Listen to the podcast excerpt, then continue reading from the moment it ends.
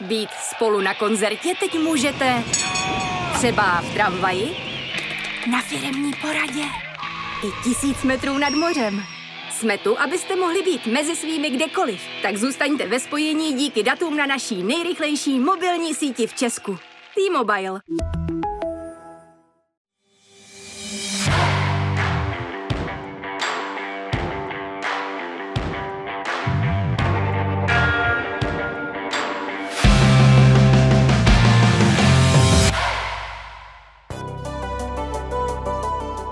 Závěrečné předkolo konferenční ligy už má za sebou první zápasy i za účasti dvou českých mužstev. Slávia v Čenstochové narazila na možná až nečekaně silného soupeře a v Praze tak bude odvracet nepříznivé skóre 1-2. Za to Slovácko se výrazně posunulo k účasti v základní skupině, když doma zdolalo AIK Stockholm jednoznačně 3-0.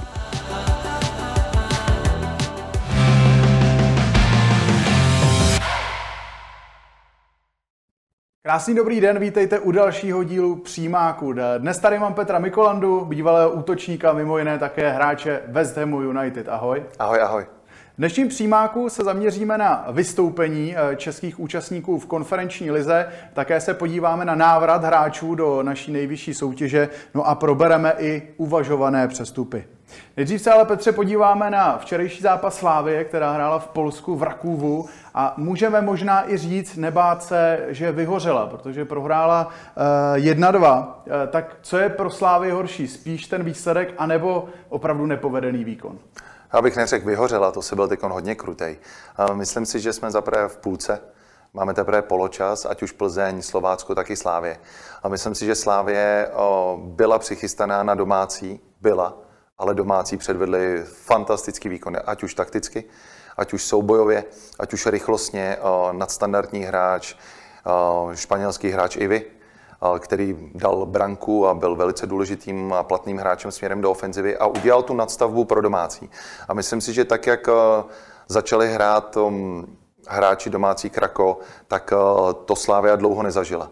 A že by Slávia vyhořela, to ne, spíš opravdu nedokázala nastartovat ty své motory na to, co předvedli domácí, protože ty je i přeběhali, přesoubojovali, přehráli směrem nahoru a jejich taktika 3-4-3 s pressingem směrem do stoperu prostě dělala Slávě velký problém a Slávě se vlastně neudržela na svém normálním uh, rozvoji a svým stylu hry. Mm-hmm.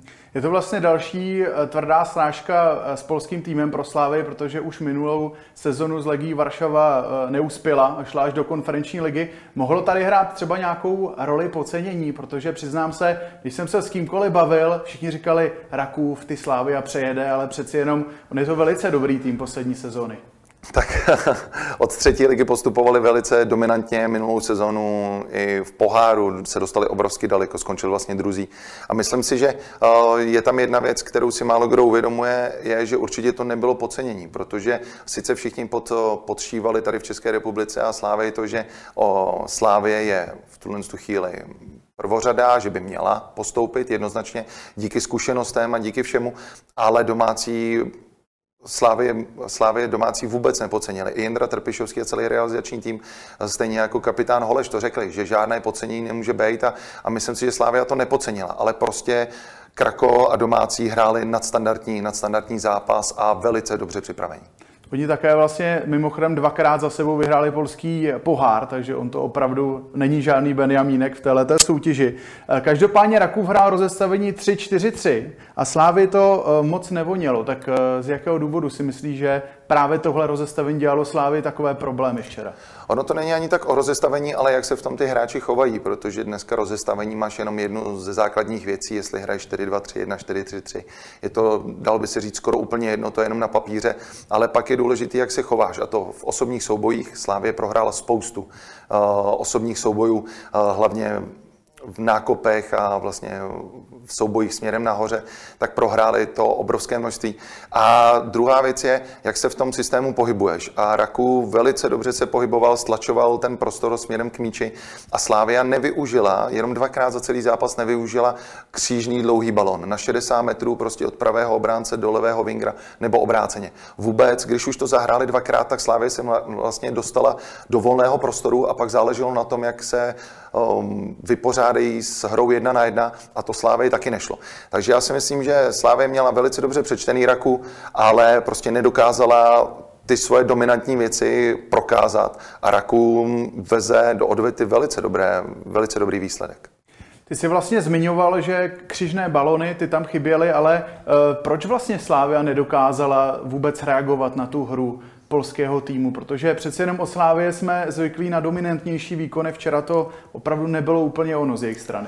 Nebylo to ono, ale ono to nebylo ono od zádu, protože oba dva stopeři, jak Ousou, tak Santos, eh, eh, se báli, co se týče míčů směrem do středních záložníků. Ševčík byl velice nízko a vlastně stalo se to, že Slavě hrála pak systém 4-5-1, eh, ale mezi devíti hráčema a Lingrem nahoře bylo 20-30 metrů místo a vlastně ve chvíli, kdy Slávě hrála nahoru a hráli do Lingra, tak ten měl na sobě tři obránce a kapitán Raku velice dobře odskákal všechno a odsoubojoval.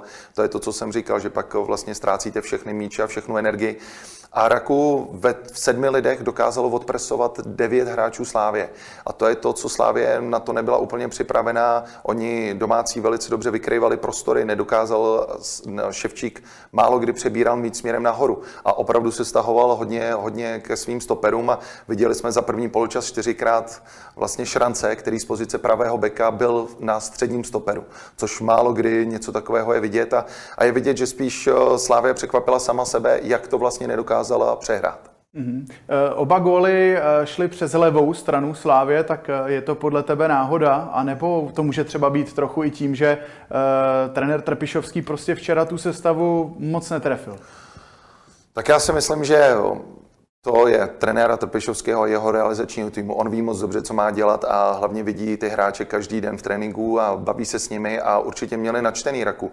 Jedná se o to, jakým stylem, co se pak stane, protože byli připravení, když vezmeme první branku, tak Slávia na to byla připravená, jakým způsobem se tohle může stát, ale tam, že propadne Oscar takhle jednoduše a Olejanka, který běží 70 metrů sprint zpátky, tak už samozřejmě nedokáže po té po tom sprintu reagovat na to, co předvedl i vy López, ale tam byla spíš chyba i levého stopera Santose, který byl hrozně hluboko a dělal vlastně clonu i brankáři. Mm-hmm. Takže tam byla první chyba. A dru- eh, u druhého gólu to byla opravdu naivita, která i u dorostenců by všichni nadávali, protože uh, furt je to o tom, že Holeš skáče do souboje a, a Plavšič je, už myslí, že přebírá ten míč, ale tam bylo podcenění zase i Ousova, který mm. ve chvíli, kdy Holeš jde do souboje, tak Ousov je 30 metrů od něj.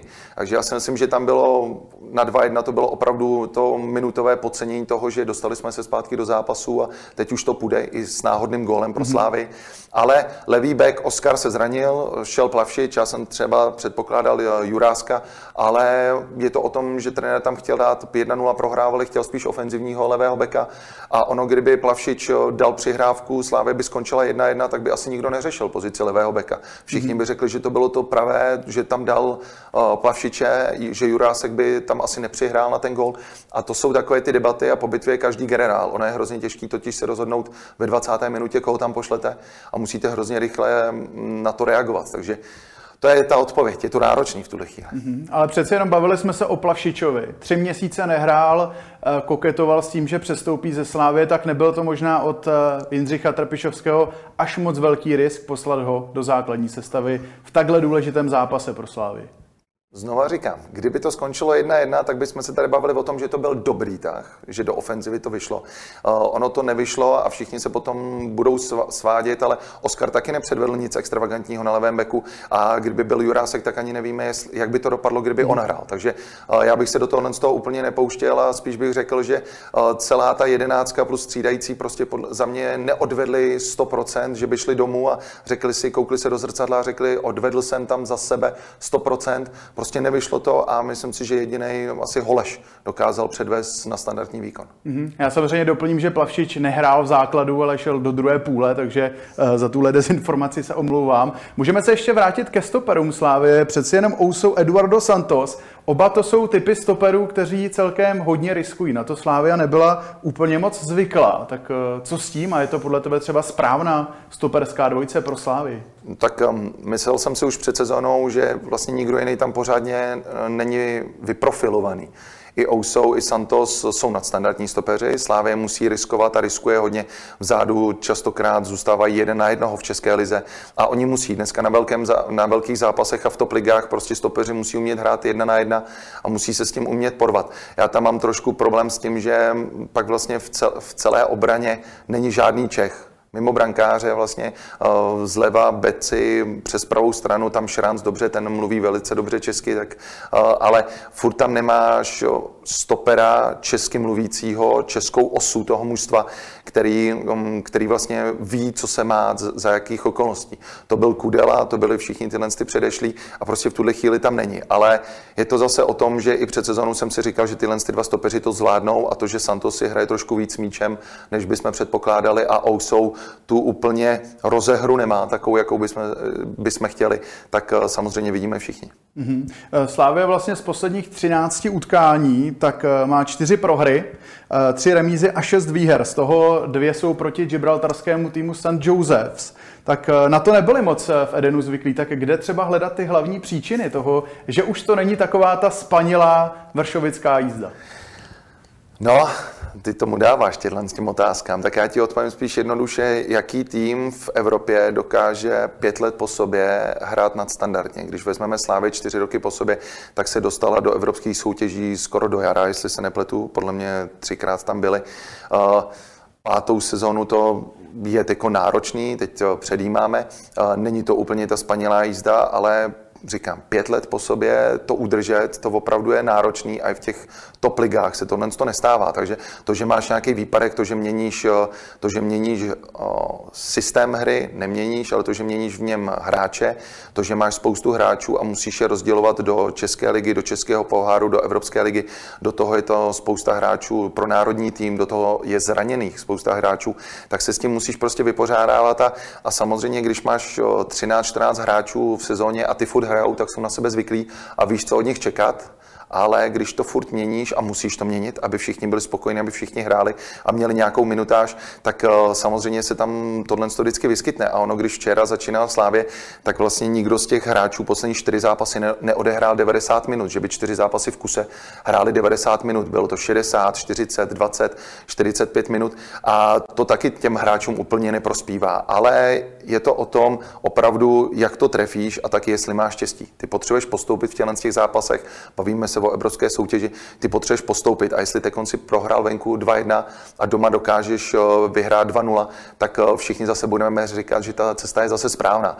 Takže pojďme si tady říct, že doufejme, že všichni tři postoupí, eh, čeští účastníci, že postoupí do, do další fáze a doufejme v to. Mm-hmm.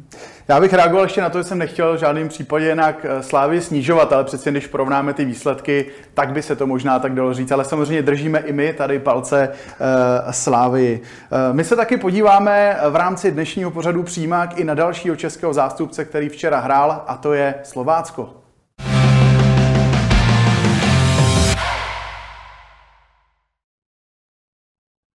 Slovácko včera Petře vyhrálo 3-0 proti švédskému týmu AEK Stockholm, tak eh, napadlo by tě třeba, že Slovácko může vyhrát 3-0 eh, a je to skutečně už tak velká šance na postup díky tomu výsledku? Oh, ten zápas jsem pak viděl večer, musím přiznat, a úplně jsem, úplně jsem eh, žasnul, protože 3-0 to pro Slovácko je ještě špatný výsledek. Reálně to mohlo být 5-6-0, protože Slovácko mělo obrovské množství šancí, které ještě nevyužilo. Byly ve všem lepší a přehráli jednoznačně. Myslím si, že 3-0 je nadějný výsledek a velice dobrý. Ale kdyby to bylo 5-0, tak už si tady povídáme o tom, že asi určitě venku 5-0 neprohrají. Ale to, jakým způsobem se dokázal třeba vyšvinout i Petr Žela a všichni ostatní hráči, vní, podle, za mě to podle mě vnímají jak trenér Martin Svědík a realizační tým, tak celý klub, tak i samotní hráči, že tohle může být třeba jedna z jejich posledních šancí v některým, z posledních šancí si vlastně pro Slovácko zahrát evropské soutěže. Takže do toho dali maximum a říkám, 3-0 je úžasný výsledek, ale mohlo to být reálně 5 a bylo by to lepší. Mm, takže je to škoda, že ty další šance... Je to škoda, úplně přesně, ale věřím Slovácku, že dokáží i, i ve Finsku vlastně něco uhrát. Jak je podle tebe možné, že se nechali zaskočit eh, celkem velké hvězdy AIK Stockholm, který strávili třeba i více jak 10 let klubech v Anglii a podobně, jmenovitě třeba Lusty, Clarkson, Gidety, celkem velká jména. Celkem velká jména, ale přijedeš na Slovácko, plný dům, fanoušci pomáhají domácím, ty to podceníš, můžeš to podcenit, protože si řekneš, Slovácko mělo docela nadprůměrný věkový, věkový základ, když si to tak vezmeme, podle mě to bylo asi nad 29 let dohromady ta základní sestava. Vidíš? je vlastně průměr sestavy. Vidíš to, nádhera, já jsem typoval 29, ale tak ještě jsem je omladil tak si řekneš, že to bude pomalý, že nebudou chtít presovat a podceníš to. Ale 3-0 říkám, bylo by lepší 5-0, ale 3-0 je i tak nadějný výsledek a věřím tomu, že Slovácko ty hráči, které tam má, tak jsou taky zkušení už, dost protřelí a Martin Svědík určitě je nechá vydechnout.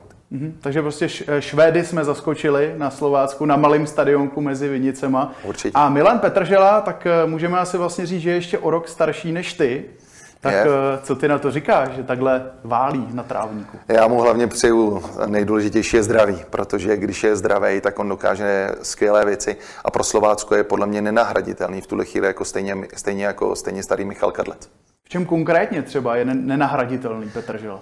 Eh, za prvé v kabině, to málo kdo víme, jak se chová v kabině, že vlastně pomáhá se všem. Za druhé, uh, furt má zkušenosti z velkých zápasů, z velkých lik a z národního týmu a, a hlavně furt hraje nadstandardní, nadstandardní výkony v každém zápase a nešetří se v tréninku. Trenér Svědík je nenechá vůbec, i přesto, že jsou starší, tak dřou, opravdu hodně trénují, ale on opravdu za prvé doma, podle mě Milan Petržela, a tím jeho vzevřením a tím, jak on má nastavenou hlavu a to tělo mu drží, tak dokáže hrát eh, skvělé výkony a skvělé zápasy a včerejšek to jenom ukázal. Kde může třeba brát ještě takový hráč motivaci? Přeci jen dokázal toho spousty.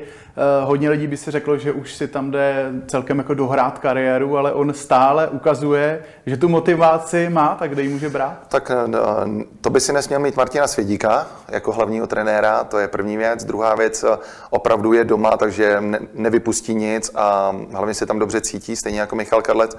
A třetí věc, můžeš dokázat všechno, ale je to o tom vnitřním nastavení. A když ti drží zdraví, všichni tě ještě chválej, tobě tým funguje, mhm. funguje ti úplně všechno, děláš body, seš nahoře v České lize, hraješ o poháry, tak to je ještě furt ta energie, která ti dává dožil to, že vlastně jo, tak pojďme ještě o rok, pojďme ještě o rok. To je stejné jako Mára Matějovský. Prostě fotbal musíte milovat a musíte být zdraví na to, abyste, abyste hráli i v těchto těch letech. Mm-hmm. Trenér Svědík vlastně uh, kritizoval útočníky, uh, teď hrajou výborně, nakonec přišel i Ondřej Mihálik skritizoval Gujena, začal chytat výborně, tak eh, jak to může Martin Psychologie. Svědík dělat? Psychologie, protože samozřejmě s nimi mluví, tak eh, Martin Svědík se mnou dělal profilicenci trenéra dva roky, takže eh, vím moc dobře, jak, jakým způsobem za prvé mluví s těmi hráči, za druhý, jakým způsobem je náročný na realizační tým, na celý klub a, a hlavně na hráče i sám na sebe.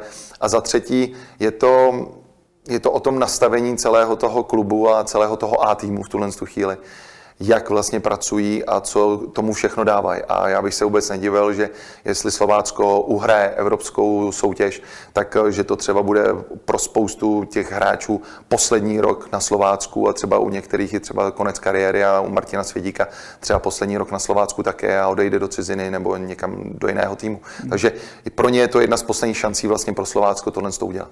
Jakým způsobem třeba trenér Svědík se svými svěřenci mluví, že dokáže tak vybičovat?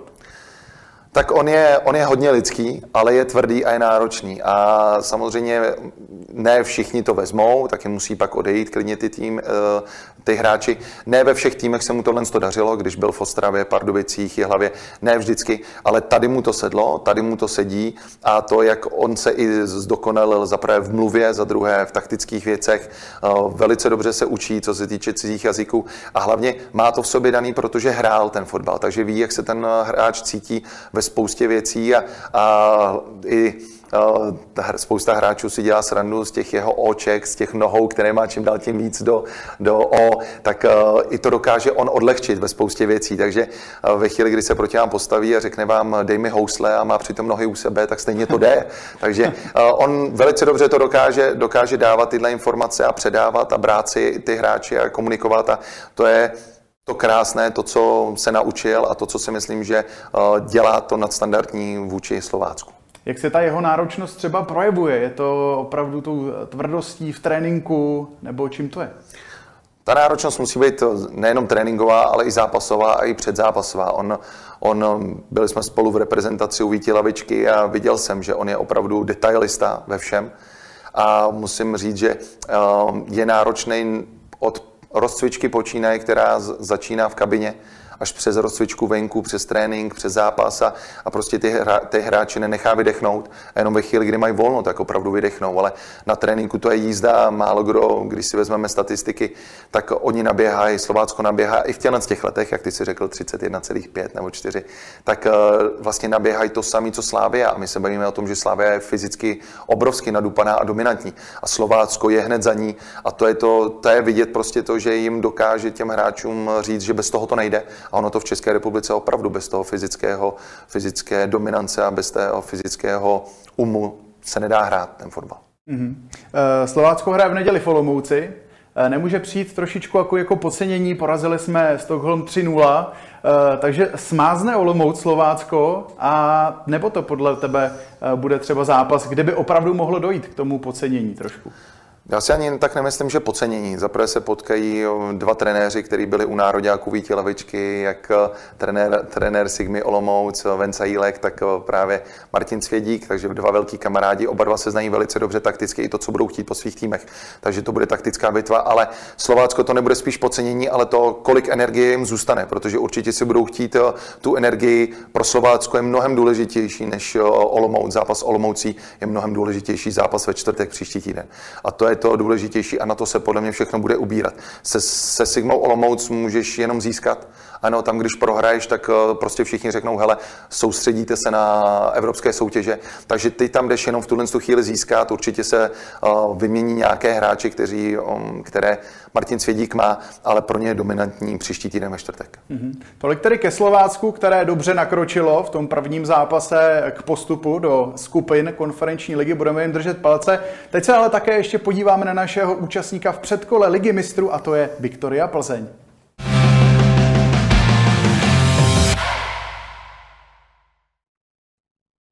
Petře, Plzeň uhrála slušný výsledek v Karabachu, skončilo to nepopulárním výsledkem pro všechny fotbalové fančmakery 0-0, ale celkem dobrý výsledek, eh, ale před úterní odvetou ji neuvidíme v Lize, protože došlo k odložení zápasu eh, ze zbrojovkou. Tak je to podle tebe dobrý krok, protože spoustu lidí si může říkat, ano, fajn chtějí odpočívat, ale zase se vlastně mohli rozehrát na ten úterní zápas. No, tak na tohle ti odpovím jednoduše, pojďme se o tom pobavit ve středu ráno, protože ve chvíli, kdy Plzeň postoupí do ligy mistrů, tak všichni budou říkat, že to bylo správné rozhodnutí. Ve chvíli, kdy Nedej bože se tak nestane, protože fandíme českém týmu všichni. Kdyby se tak nestalo, tak všichni řeknou, ale vy jste měli hrát. Já, zase, já to zase vidím z pozice hráče a trenéra trošku jinak v tom, že nemůže hrát Hejda, takže by si potřeboval rozehrát určitě jiného stopera. Mm-hmm na druhou stranu, ve chvíli, kdy už nemáš jiného stopera než um, nehraj, ne, nemožného hrajícího hejdu a máš tam poslední dva stopery, tak uh, co kdyby se ti zranili proti Brnu, tak už nebudeš řešit na úterý vlastně skoro vůbec mm-hmm. nic. Z pozice hráče určitě chceš hrát aspoň 60 minut, aby si byl v nějakém tempu, ale je to o tom, že hraješ proti zbrojovce Brno, která má formu, velkou formu, vede nám ligu. A s řezníčkem na, v útočníku, v úto, na pozici útočníka, tak pro stopery je to nepříjemný, opravdu tam zranění může být a může tam být klidně dvě, tři zranění, může se tam stát cokoliv a můžeš se blbě naladit na to, můžeš třeba i prohrát se Zbrojovkou Brno a blbě se naladíš na úterý. A zase to bude o tom, když postoupíš, tak, řek, tak kdyby si hrál s Brnem a postoupil by si, tak všichni řeknou, hele, kdyby si hrál, pardon, kdyby si hrál s Brnem a prohrál si a mm-hmm. postoupil si, tak, ti řekn, tak všichni řeknou, hele, to vás nakoplo. Kdyby si prohrál s Brnem a nepostoupil by si, tak by všichni řekli, a proč jste s ním hráli? neudělali jste to špatně. Takže tohle je velká otázka, velký otazník. A ty bys to udělal třeba jak konkrétně, kdyby ty to měl rozhodnout, jestli se bude odkládat ten zápas, anebo ho sehrát? Tak eh, když si vezmu, kdybych měl v pozici teď v tom kádru to, co tam je, eh, pro Plzeň, vzal bych si pro i proti, vzal bych si, kdo může hrát v úterý, kdo nemůže, eh, potřeboval bych, kdo je na koplej, kdo není na koplej, tak bych si vyhodnotil. A za mě, já bych upřímně radši hrál z pozice trenéra, kdybych měl hráči, hráčů třeba 8 nebo 9 dalších, který by mohli hrát místo mě v neděli, mm-hmm. by mohli hrát místo těch top a ty bych tam třeba dal na 45 minut, nebo bych to takhle rozložil, aby se trošku, aby se trošku navnadili. Ale zase bereš z pozice klubu to, že ty tam potřebuješ se do té ligy mistrů dostat. Ty potřebuješ ty finance z toho, ty potřebuješ všechno, protože tím zachráníš klub. Takže tady sadíš na jednu kartu úplně všechno a za mě to pak má logickou návaznost to, že prostě proti zbrovce Brno nehraješ a dáš radši týden rádoby volno. Takže s tím souhlasíš teda? Z pozice, z pozice toho klubu, když se vžiješ do toho mm-hmm. klubu a teď do Michala Bílka a co asi má za informace, tak tady odsaď ne, nemáme ty informace všechny, ale když pak to celý zhodnotíš určitě s majitelem klubu a ty si sedneš pozice eh, i s hráčema a řekneš si, tak co je dobře, tak prostě to vyhodnotili takhle a teď jenom zase to vrátím zpátky. Ve středu ráno si pojďme zavolat nebo říct si, jestli to bylo dobře nebo ne. Dobře. Eh, v úterý večer eh, se bude hrát ta vele důležitá odveta, přeci jenom nejenom pro Plzeň, ale myslím si, že pro všechny fotbalové fanoušky Liga mistrů, český tým, to ano. je velká věc. Tak uhraje Obrovská. podle tebe Plzeň odvetu s Karabachem a dočkáme se zase konečně Ligy mistrů. Takhle, pro český fanoušky a pro český eh, kluby a pro český koeficient a pro národní tým všechno, tak v to doufám. Pevně v to doufám, že eh, to Plzeň dokáže zvládnout. Eh, zase víme, že v Karabachu nebejt Jindry Staňka, který předvedl neuvěřitelné zákroky a opravdu ve dvou či, či, třech, či třech okamžicích podržel Plzeň, tak Karabach byl lepší, byl ve spoustě věcech lepší. Ale to už na Plzni známe za poslední rok pod Michanem Bílkem a realizačním týmem, že oni nevypadají dobře, vypadají, že mají 40% držení míče, že jsou před vápnem, ale málo kdo se jim dostane na kobylku a aby jim dali jeden, dva góly a Karabach to úplně stejně. Eh, Plzeň prostě dokáže hrát na jeden gól a já doufám v to, že v domácím prostředí s fanouškama, že tu 1-0 dokáže uhrát. Kež by víc, ale 1-0 bohatě stačí a já doufám, že Indra Staněk zase začaruje bránu a, a bude nula vzadu. Hmm, a to si vím, že by se zranil v zápase se zbrojovkou, který by se hrál a byl by to velký malér. A teď si vem z pozice ty jako trenéra Michala Bílka by si hrál se zbrojovkou a do Indry Staňka by se opravdu něco stalo a šel by chytat dvojka v úterý, zranil by se ti stoper další, zranil by se ti Sikora, zranil by se ti Já bych tam dal asi jedličku upřímně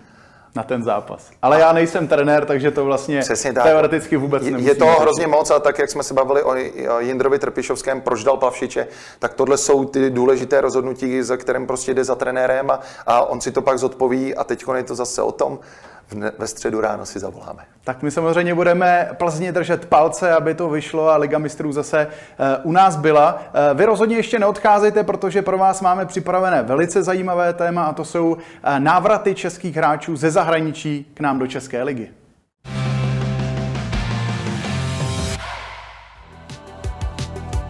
Aktuální přestupové léto je mimo jiné ve znamení velkých návratů z ciziny. Sparta získala zpět reprezentanty Jana Kuchtu s Jakubem Janktem a do Bohemky se vrátil z německého Augsburgu Jan Morávek. Opět se tak otevřelo téma, nakolik jsou comebacky ze zahraničí pro tuzemské kluby přínosné. Z nedávné doby můžeme jmenovat například Ladislava Krejčího staršího ve Spartě, Michaela Krmenčíka ve Slávii nebo Tomáše Necida v Bohemians jako ty, co zůstali za očekáváním. Nicméně známe i případy povedených návratů, ať už se jedná o Karla Poborského ve Spartě, Tomáše Hybšmana v Jablonci, Pavla Horváta ve Spartě a Plzni nebo Marka Heinze, který vystřílel titul baníku. Na hodnocení, do jaké kategorie se zařadí Kuchta, Jankto či Morávek, si však musíme ještě počkat.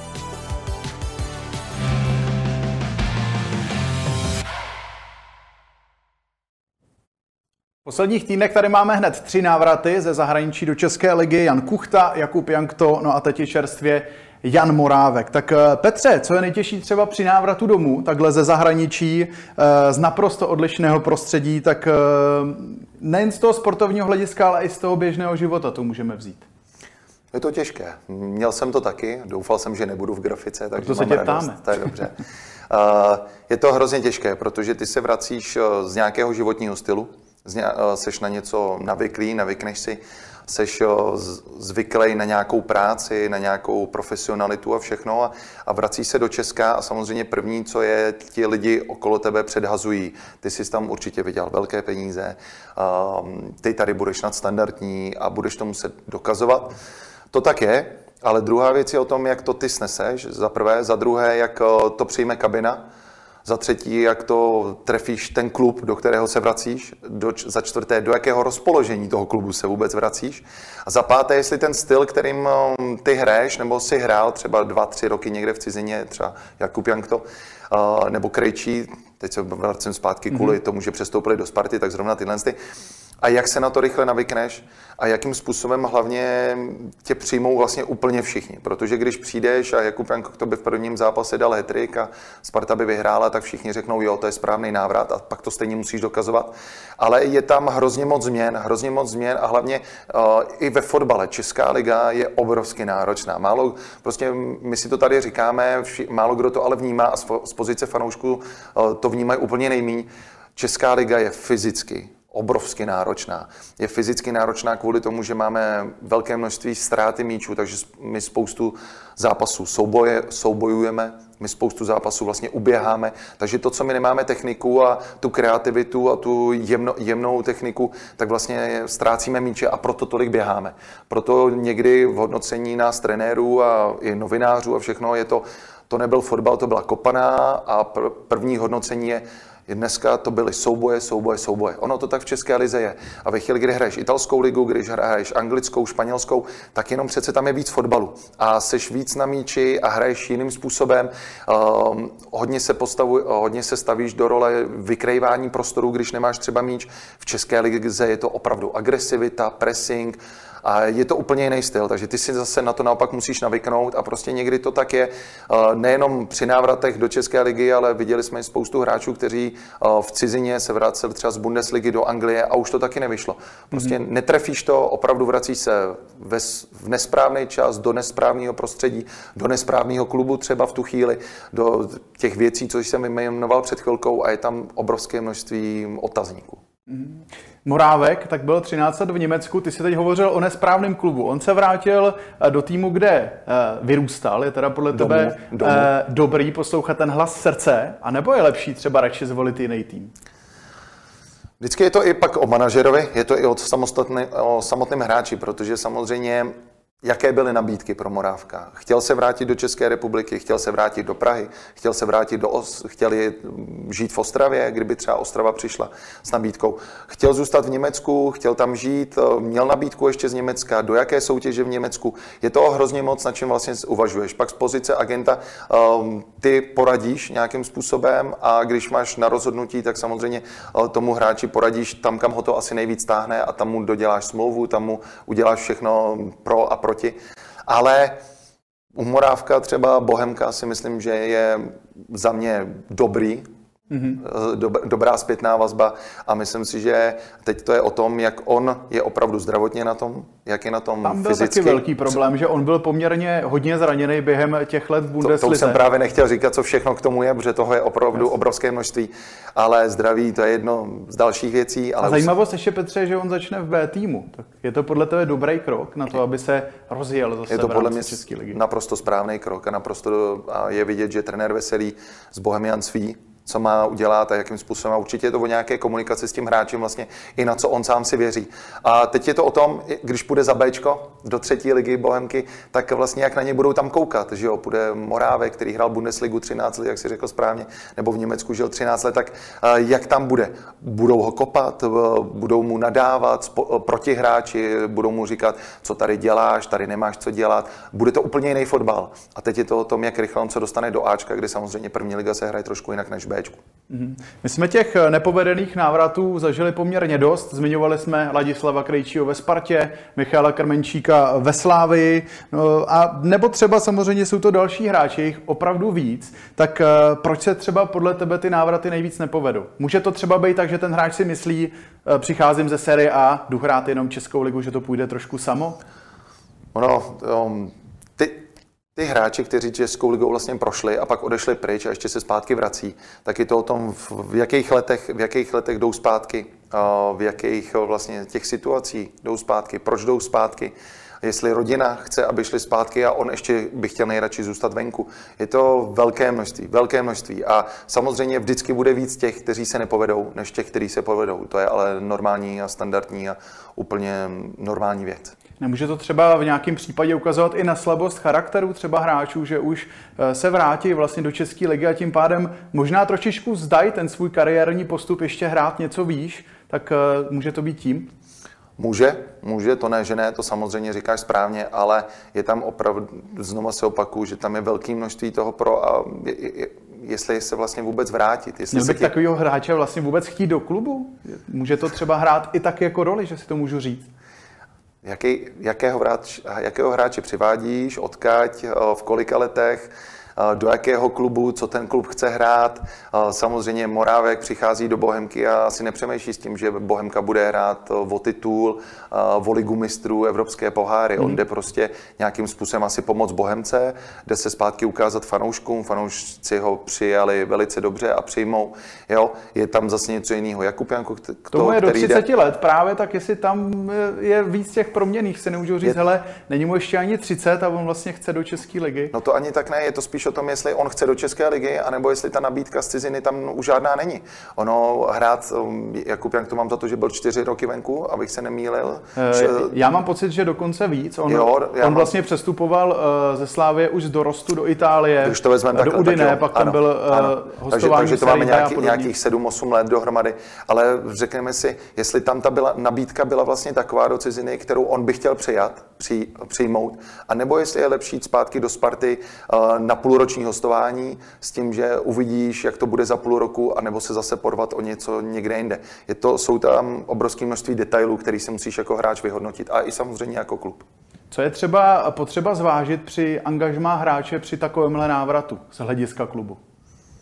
No, co, co po něm chceš vlastně? Protože ve chvíli, kdy, říkali jste Karel Poborský, mm-hmm. ve mhm. chvíli, kdy přivádíš Karla Poborského, tak uh, asi ho nepřivádíš na to, že bude sedět na lavice a bude ti kontrolovat uh, balony, ale přivádíš ho jakožto personu, jakožto člověka, který okolo sebe bude mít mladší hráče, který bude vychovávat. A on ten charakter má tak nastavený, že je prostě bude vychovávat. Ano, jdu zpátky, jdu do Sparty, budu kapitánem, na mě je to, že budu vychovávat, budu ručit za to, že Sparta bude první, že se bude rvát o titul, budeme chtít hrát o ligu mistrů, evropské poháry, jsem s tím spjatý, beru to, mám to za sebe, ano, jdu do toho a vy mi k tomu dáte finanční možnosti a všechno.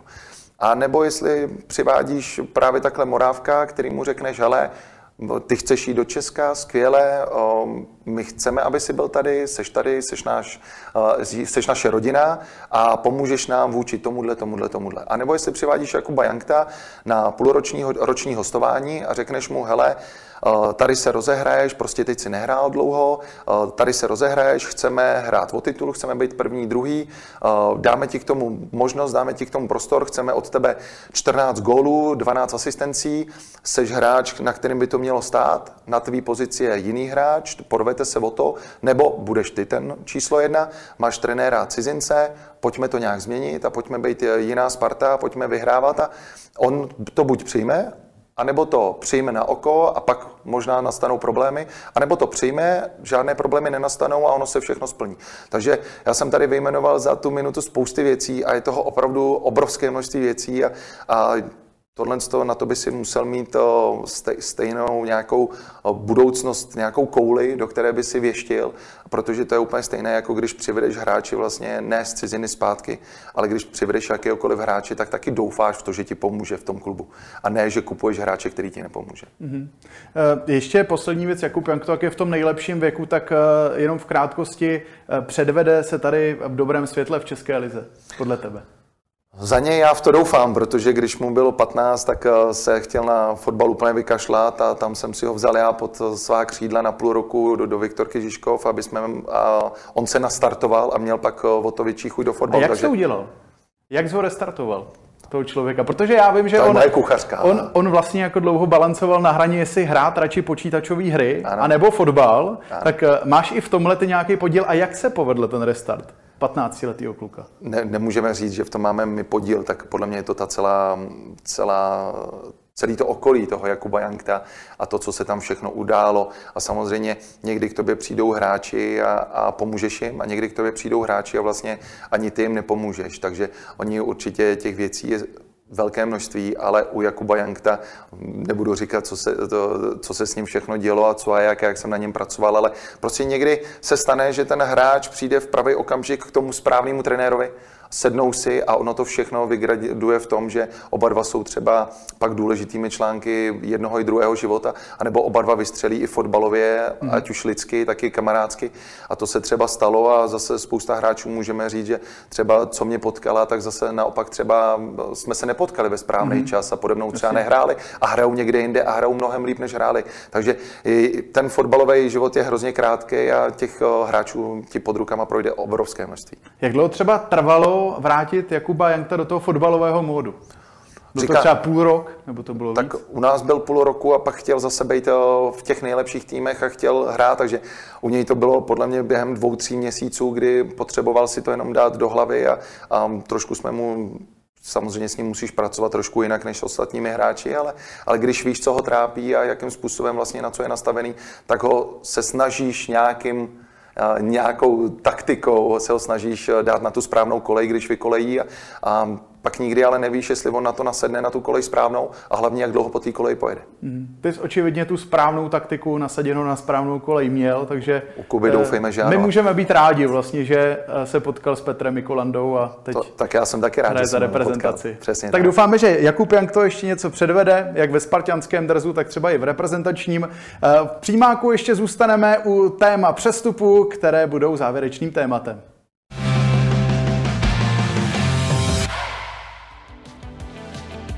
Srpen se přehoupil do své druhé poloviny a blíží se tak uzávěrka pro přestupy do zahraničních soutěží. Bude tak zajímavé sledovat, kdo nakonec stihne Českou ligu opustit. Podle informací Sport.cz by už nic nemělo bránit odchodu Dávida Hanska do Feyenoordu. A naopak se čile spekuluje o příchodu Matěje Vidry na letnou. Reprezentační útočník měl být dokonce spatřen v hledišti na zápase s Olomoucí. Výkony v předkolech ligy mistrů by ještě mohly přece jen nasměrovat Jindřicha Staňka do zahraničí. Golman Plzně si o to svými povedenými zákroky rozhodně říká. A pokud Slávia vypadne s Čenstochovou, nabízí se otázka, zda nepustí některou ze svých opor. Nabízí se Olajinka, Holeš nebo Ousou a už dříve se hovořilo o možném odchodu Plavšiče.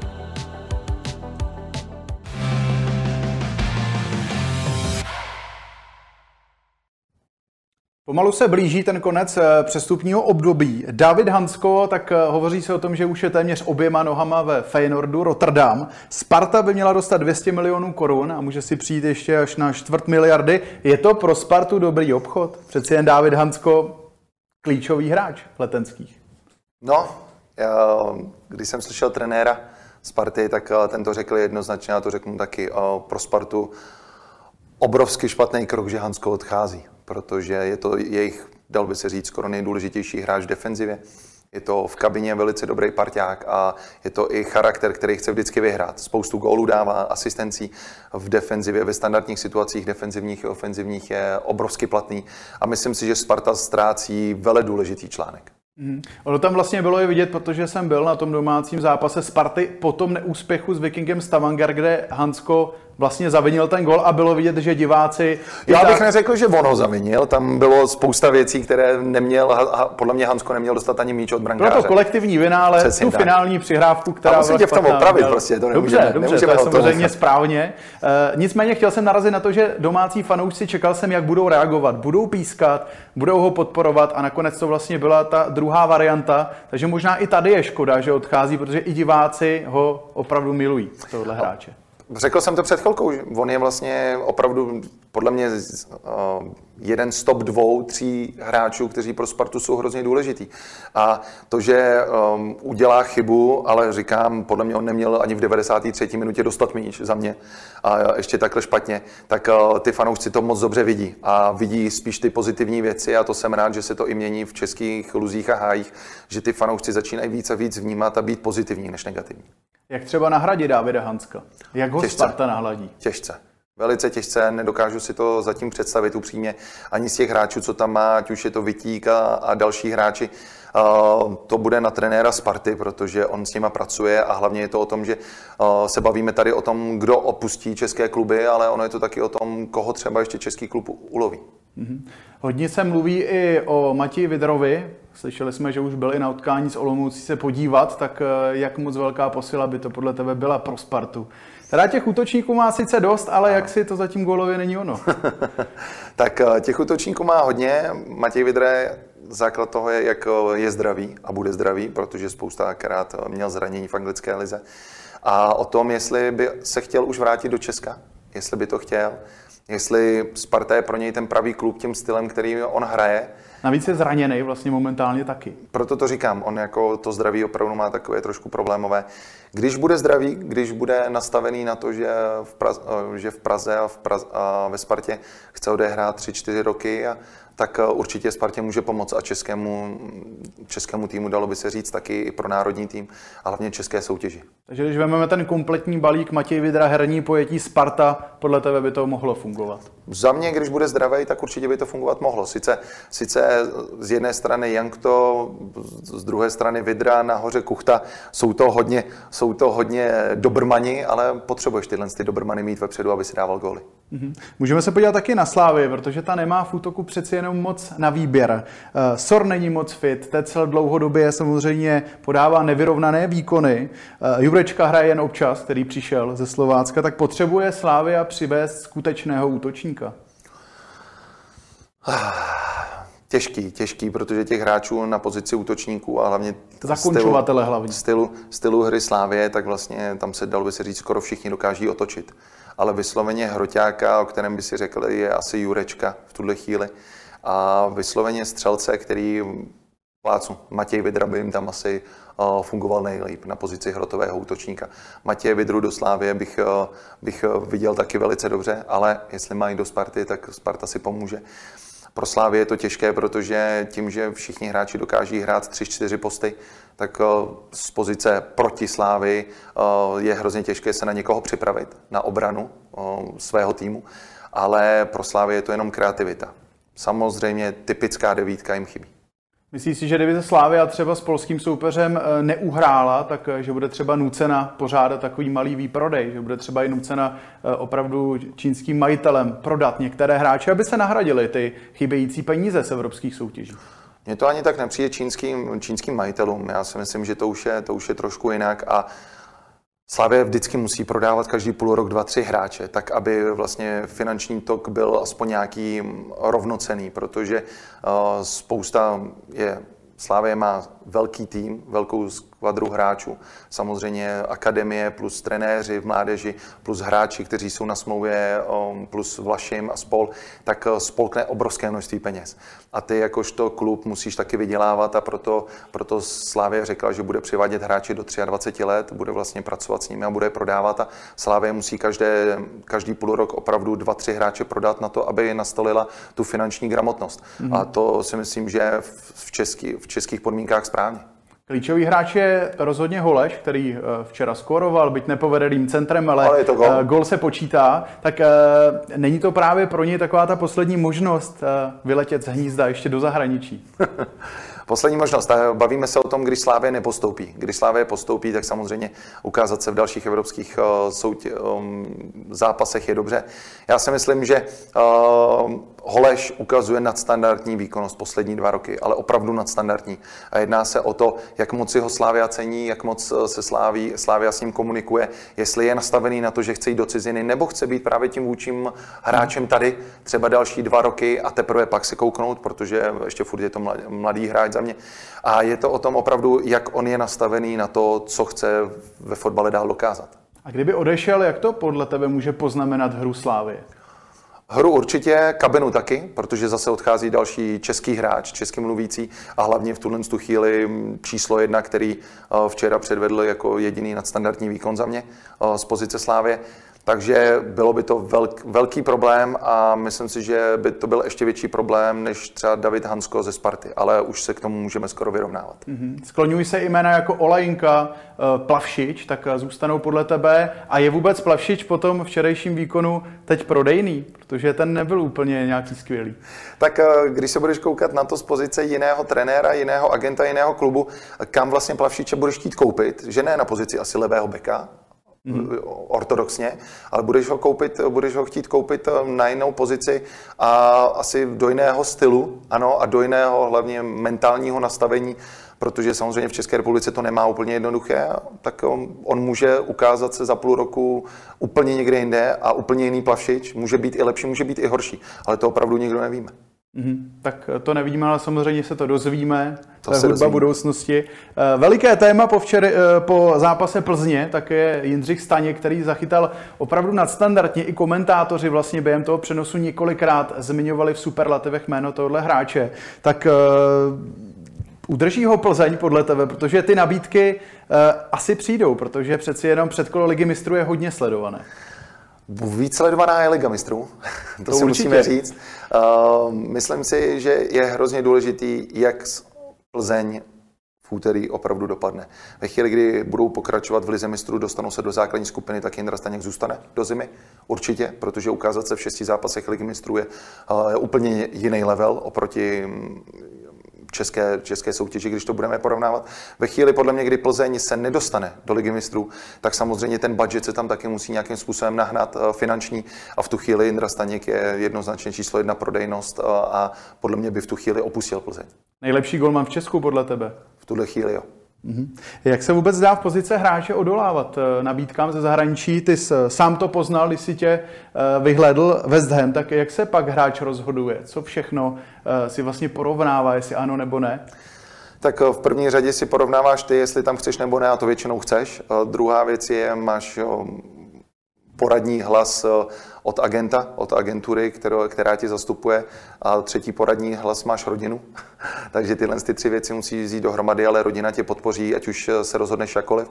A teď je to o tom s agentem, aby si co nejvíc vzal informací a vlastně jestli jdeš na tu pozici číslo jedna, jestli budeš dvojka, s kým se budeš prát, jestli uh, ti zavolá trenér, jestli ti zavolá sportovní ředitel. Jsou to hrozný detaily, které tě pak ale musí rozhodnout, protože samozřejmě, když mhm. ti zavolá trenér, tak a trenér ti řekne, chci tě do top 15, porveš se o to, tak je to úplně něco jiného, než když ti zavolá sportovní ředitel a řekne ti, hele, uh, chceme tě do top 15 a záleží na trenérovi. Eh, I, pro, i takovýhle, obrov, no to není detail, je to obrovský detail. Uh, pro hráče je důležitý, pak samozřejmě agent, samozřejmě jsou to finance. Je to o tom, jestli tě kup, klub, kde seš, jestli tě pustí a za jakých podmínek. A to jsem se právě chtěl zeptat, eh, jak to může být pro hráče náročné a jak se s tím vypořádá, když do toho evropského týmu chce, ale ten klub ho prostě nepustí. Jak se tam pak cítí vůbec v tom týmu? Těžce, tak eh, jedná se o to taky pak, jak eh, ten klub s tebou mluví, jestli ti to vysvětlí, hele, teď by si ještě neměl, posečkej půl roku a budeme mít lepší nabídky, když ne, tak tě pustíme. Jestli ten klub ti jednoznačně řekne, ne, tam nesmíš, dávaj málo peněz, tak nepůjdeš. Ale zase je to o tom, že s Jindrou Staňkem asi eh, jako reálně s Jindrou Staňkem neřeší agent a klub eh, dneska odpoledne v pátek, eh, neřeší to, jestli, jestli v úterý zachytal dobře nebo ne a jestli bude nabídka. S těma hráčema se už řeší dávno dopředu, co se stane, když ty nabídky budou a jakékoliv a za jakou cenu ten hráč teda odejde. Ve chvíli, kdy Sparta se třeba bavila, teď to řeknu, s Hanskem a Sparta řekla Hanskovi, hele, jakmile půjde nabídka, která přesahuje 400 milionů korun, tak tě prodáváme a Hansko řekne ano, beru to, jakmile to, jak Jakmile to bude míň, tak samozřejmě beru, zůstávám tady, jsem nastavený na Spartu, ale když přijde nabídka, která přesáhne tohle, půjdu do cizího, bude to jenom dobře, tak je to fantasticky vykomunikovaný. A podle mě úplně stejně to je s Jindrou Staňkem, že ví okolo sebe, je to číslo jedna, v České republice Golman, chytá úžasně poslední rok a půl a teď Plzeň a podle mě Ada Šádek eh, v tu chvíli s ním určitě mluví i trenéři. Řeknou, hele, jsou tady nějaké nabídky, až teprve někdo dá, uvidíme po lize mistrů, A teprve po lize mistrů, když zůstaneme, zůstáváš půl roku, když nepostoupíme do ligy mistrů, 300 milionů a víš, třeba seš prodejný. A ono řekne, ano, jo, super, takhle si to prostě řekneme, budu takhle s tím počítat a takhle to chci. A je to jednoduchý. A je to opravdu o tom, že tyhle věci se musí komunikovat hrozně dopředu, protože každý hráč má ego, každý agent má ego, každý klub má ego, každý majitel klubu, každý trenér má svoje velké ego a ty teď se to musí dát všechno dokupy. A je to o velkých komunikacích a o spoustě času. Opravdu to není, že si sednete jednou ke stolu a řeknete tohle, tohle, tohle, konec. Ne, to tak není. Tak ani vysněný život fotbalisty nemusí být vždycky úplně jednoduchý, takhle není. podle těch slov, co jsme slyšeli. My budeme doufat, že Jindřich Staněk nakonec vychytá uh, i tu odvetu a přeci jen Plzeň uvidíme v Lize mistrů. Petře, moc bych ti poděkoval za to, že jsi byl dneska součástí pořadu Přímá. Moc díky. Já taky děkuji, doufám, že jsem tě nezahltil. Ne, vůbec ne. Byl jsi skvělým hostem. No a vám divákům děkujeme za sledování dnešního pořadu a těšíme se na vás zase příště. Mějte se hezky.